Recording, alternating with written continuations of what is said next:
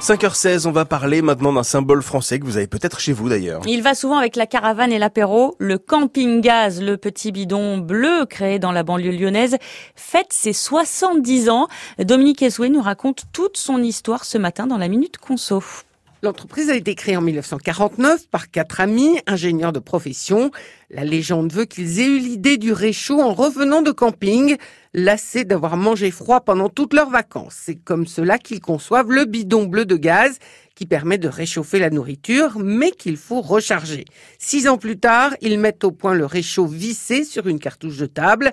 Il est surnommé le bleuet à cause de la couleur de la cartouche, mais aussi de la forme et de la couleur de la flamme. À Saint-Genis-Laval, dans la banlieue lyonnaise où l'entreprise est installée depuis 1952, il y a alors deux usines, une qui fabrique les cartouches de gaz et l'autre spécialisée dans les réchauds. Et alors en 1963, Dominique, l'entreprise change de nom.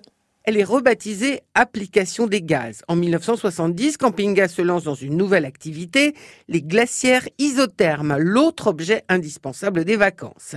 Et 24 ans plus tard, elle rajoute une nouvelle corde à son arc, le barbecue à gaz. En 1995, une nouvelle usine est inaugurée en Italie. C'est là que ces appareils sont fabriqués.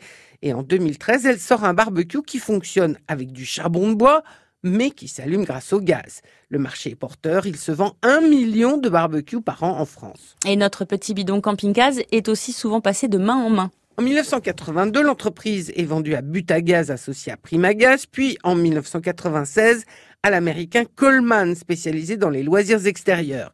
Il installe là son siège social européen. En juillet 2001, un incendie criminel dévaste l'usine qui fabrique les réchauds. Avant de reconstruire un nouveau site, l'entreprise étudie plusieurs hypothèses et finit en 2004 par délocaliser la production en Chine.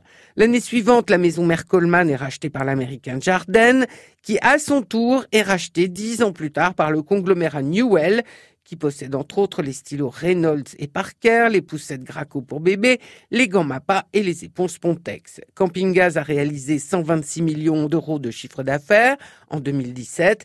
L'entreprise emploie une centaine de personnes à Saint-Genis-Laval.